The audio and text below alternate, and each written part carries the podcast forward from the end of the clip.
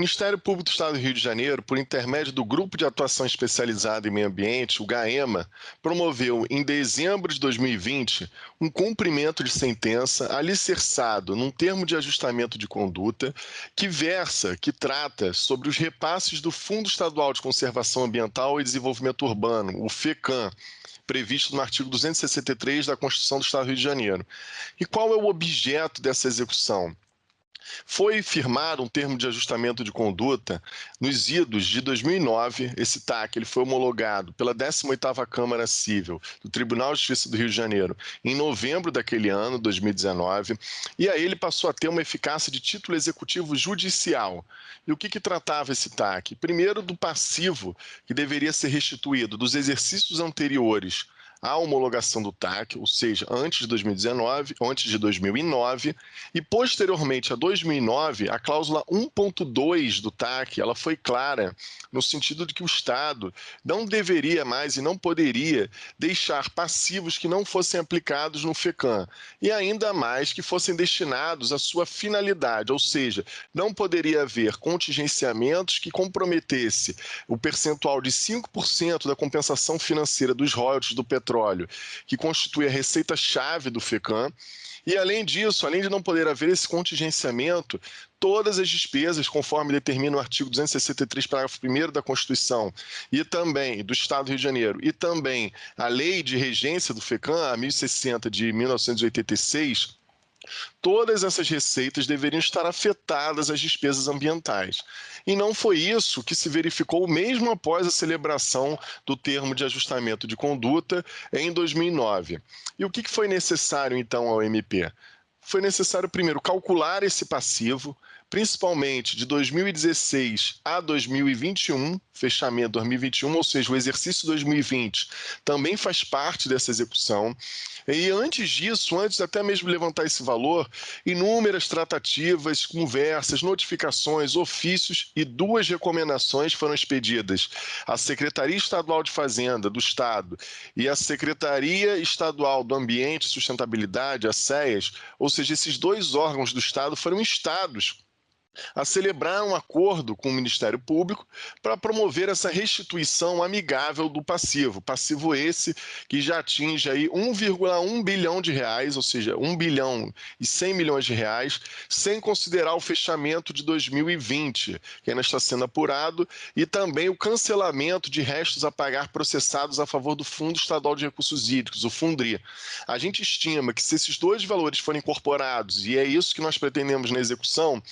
ele chegará, esse passivo, a quase 2 bilhões de reais. É, é claro que o Estado do Rio de Janeiro passa por uma situação difícil, um momento de pandemia, com abalo nas suas contas, mas é importante que se cumpra o que está na lei, a afetação de receitas do FECAM as despesas legais, despesas voltadas para a política ambiental, é uma previsão do próprio artigo 263 da Constituição do Estado do Rio de Janeiro, da lei de criação do FECAM, a 4.320-64, lei federal que disciplina os fundos, ela é bem clara ao prever o princípio da afetação dos fundos, a lei de responsabilidade fiscal, lei complementar 101. Então, ainda que nós não tivéssemos o termo de ajustamento de conduta e diversas manifestações do Tribunal de Contas do Estado, se fosse uma ação de conhecimento provocando juízo nesse momento, ainda assim o Estado seria obrigado a restituir. Mas o que agrava esse quadro é o fato de ter um termo de ajustamento de conduta que tem na natureza de título executivo, mas homologado em juízo, ou seja, um título executivo judicial,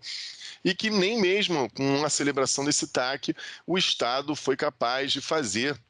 as despesas devidas, somando agora esse percentual superior a um bilhão de reais, que o Ministério Público espera resgatar, ainda que de forma progressiva, parcelada, compreendendo as dificuldades do Estado,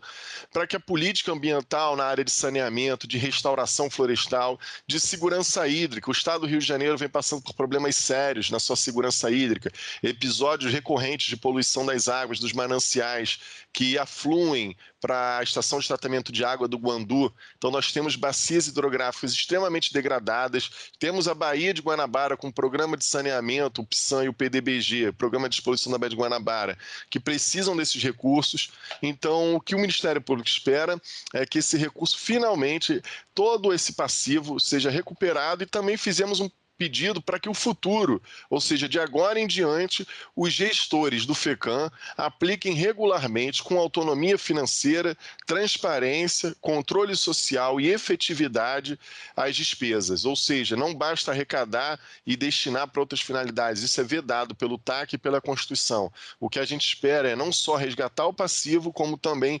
sanear esse problema e ter o FECAM pujante e efetivo no custeio das políticas ambientais do nosso Estado, que são tão prementes.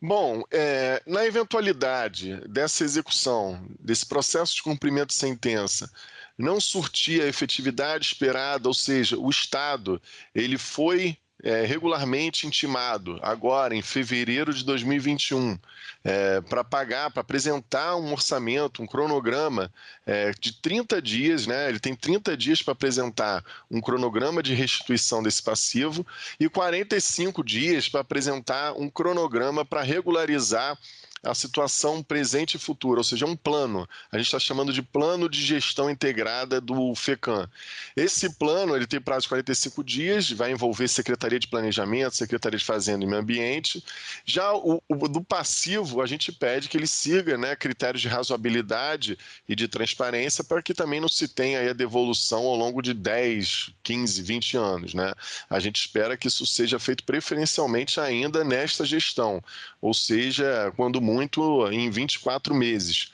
É, mas, de toda forma, quais são os atos subsequentes? Regularmente intimado, o Estado vai apresentar esse cronograma de repasse, esse plano, ou, se assim não concordar, pode apresentar uma impugnação em juízo.